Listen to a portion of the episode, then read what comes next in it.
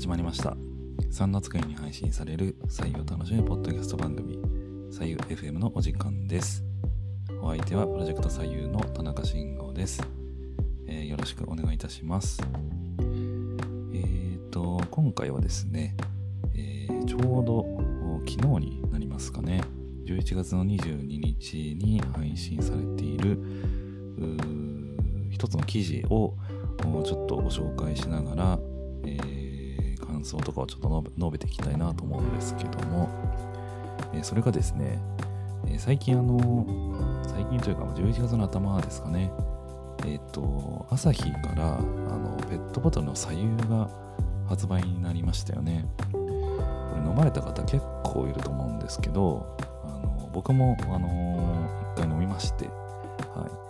まあ、60度ぐらいのちょうどいいあの温度で、えー、とても飲みやすかったなという印象があるんですけども、えー、これに関連する記事がですね、えー、Yahoo ニュースの方に上がっていまして、えー、非常にあの多くのコメントが寄せられていたので、えー、ちょっとご紹介しがてらあのお話ししてみたいなと思った次第です。はい。で、タイトルが、えー、本当に売れるのが不安だった左右発売に待ってましたの声続出。メーカーも想定を上回る出荷数に驚きというタイトルですね。はい。で、えー、記事の内容に入っていきますがアサヒ飲料が1日ホット専用のペットボトルウォーターおいしい水天然水左右を発売した。左右が体に良いと言われて、えー、久しいがこれまで売り場で見かける機会は少なかった。同社内でも天然水を温めただけの商品が本当に売れるのか？などと疑問の声が上がったというが早くも想定を上回る出荷数に担当者も驚いているという。ありそうでなかった際を商品化した狙いとは？はい。で、えー、朝日おいしい水ブランドのルーツは1983年に六甲六甲山の良質な天然水ボトルに詰めた六甲のおいしい水。もともとハウス食品が行っていた製造販売を2010年に朝日が受け継ぎ現在まで販売を続けている。1983年の発売当初は水を買って飲むという習慣がなかった日本で家庭用ミネラルウォーターの先駆け的な存在だった。それから80年代後半に海外ブランドの飲料水、えー、ボルビックやエビアンが登場するとあえてお金を出して水を買う行為におしゃれでスタイリッシュなイメージが定着。以後災害や健康に関する意識の高まりにつれて日本人のミネラルウォーター消費量は年々増加。日本ミネラルウォーター協会によると1人当たりの消費量は15年間で約2倍に増え昨年市場規模は過去最大を記録した。はい。というところがまあ一旦区切りですけども。えー、そうですよね。あの左右がベッドボトルで売り始められるというところでいくと、まあ、この朝日の前に、えー、このポッドキャストでも配信しましたが、えセブンイレブンの方で、えー、左右という名前ではないですが、えー、ホットウォーターがですね、え、販売始まりましたよね。まあ、それの方が多分先だと思うんですけど、え、それに対してこの朝日が、まあ、左右っていうね、え、名前で、え、もうラベルに思いっきり左右って書いてますけど、えそれを販売したというところかなと思います。はい、えー、そうですよね。ボルビックとかエビアンとか、はいまあ、80年代後半に、えー、登場して、確かにそれですごくスタイリッシュなイメージがついたかなと思うんですけども、あのー、この日本ミネラルウォーター協会によると、2006年の時には、えー、年間18.4リットルらしいだったらしいんですけど、それが、えー、昨年2021年に、えー、調査したところ35.4リットルというところの調査結果になったみたいで本当にあの消費量が15年間で約2倍になったっていうところですよね。ま、これは本当市場規模が大きくなっているのが顕著にわかるわけですけど、はいまあ、そんな中で、えー、朝日も左右の発売に、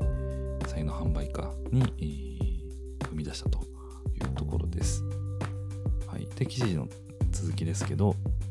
昔と比べて水を購入して飲用することが生活に定着してきたことが伺えます。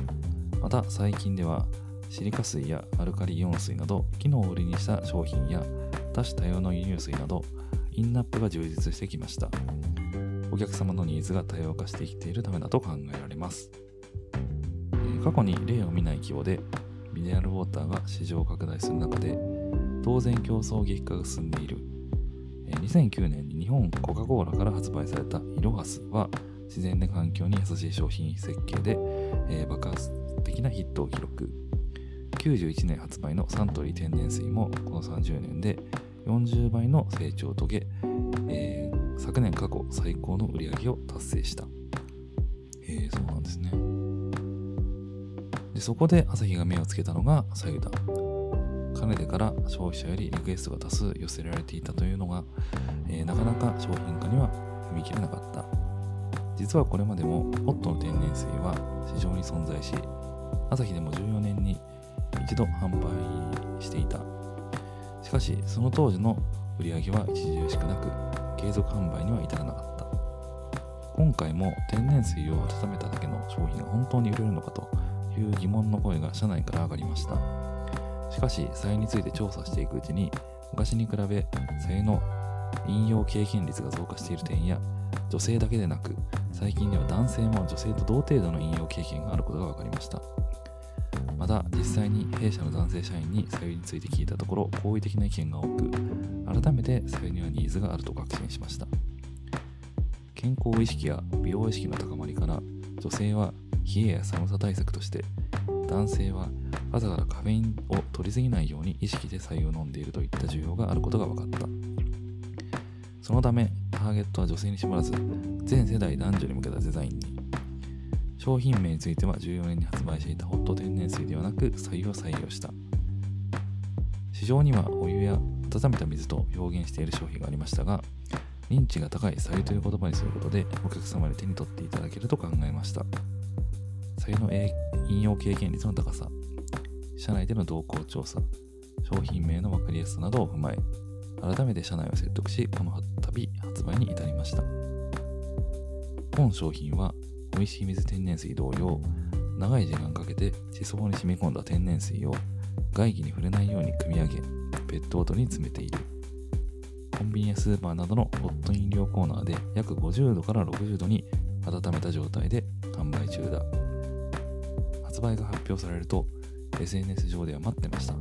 助かる。こういうのずっと欲しかった。体調悪い時に助かる。などのコメントが寄せられ、えー、瞬く間に大きな話題を読んだ。大変ありがたいことに好評のお声を多数いただいております。同時期に発売した当社他商品と比べても SNS 上だけでも10倍程度の反響をいただいており、想定を上回る出荷数となっております。弊社では他にもラベルが小さいシンプルエコラベル、ラベルが全くないラベルレスなど、環境配慮型商品にも注力を入れています。このような取り組みについても知っていただく機会を増やし、よりお客様の身近なブランドに成長させていきたいと考えています。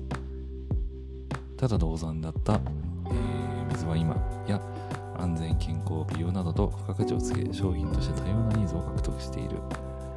今度は左右が新たな商品価値を確立していくのだろうか。年々勢い増す水市場の動向に今後も注目していきたいというような記事でした。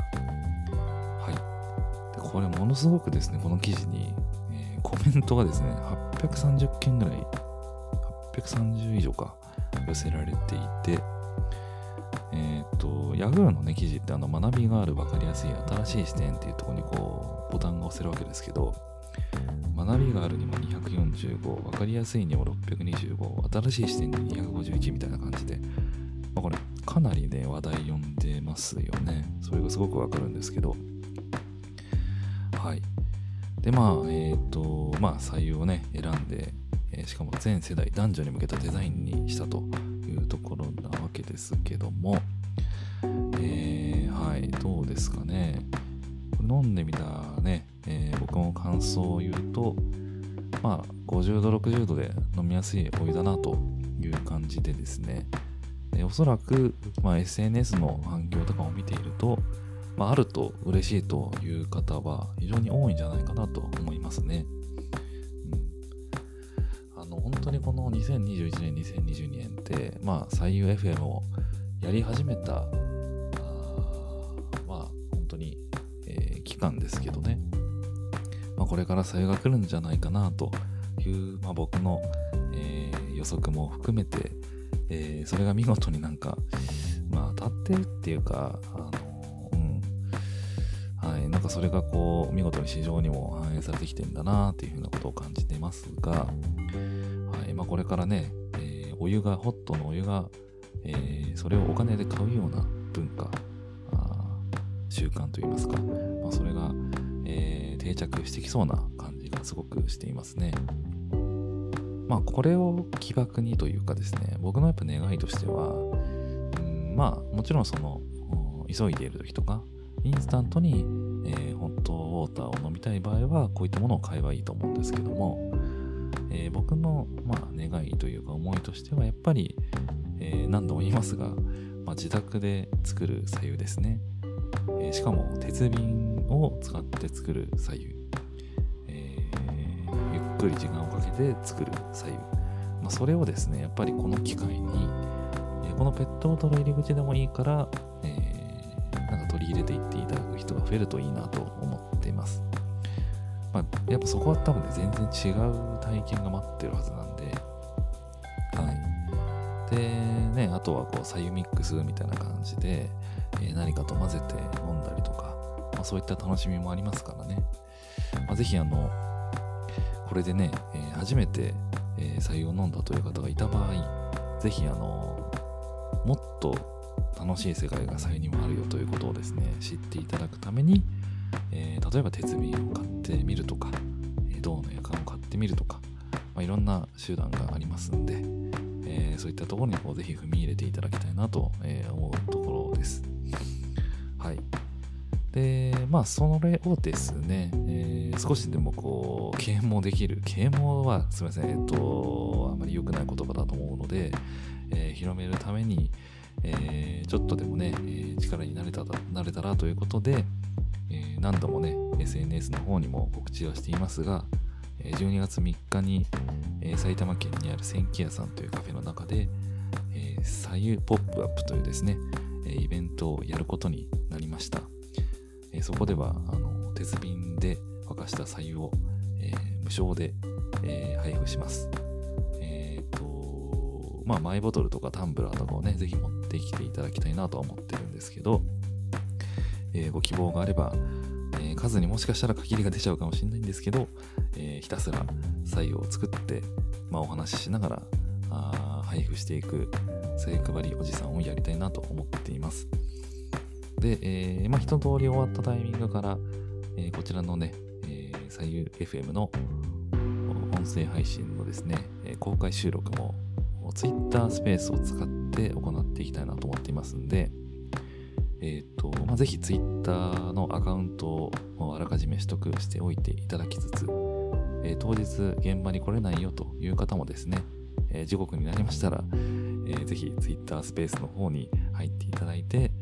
えー、生のですね、あの音声情報をゲットいただけるといいかなと思っております。はいえー、本日はですね、あの、もうタイムリーなあの記事が上がっていたので、ちょっとこれはご紹介しておきたいなと思ったので、え、読み上げる形でご紹介させていただきました。えまだ飲んでないよという方がいれば、結構いろんなコンビニで多分見れると思うので、えー、ぜひあの買って飲んでみていただいて、え感想などなど、え SNS に上げていただけるといいんじゃないかなと思っております。はい。といったところで、えー、本日のお話はいかがだったでしょうか。えー、もしもあの感想やコメント、意見などございましたら、ハッシュタグサイエフムをつけて、えー、感想や質問の投稿いただけたら嬉しいです。えー、Apple Podcast、Podcast、えー、Apple Podcast、Spotify、えー、アンカーなど、多数のポッドキャストで配信しておりますので、ぜひサブスクライブもお願いいたします。星や、えー、コメントによるレビューもお待ちしております。えー、それでは皆さんまた次回、さようなら。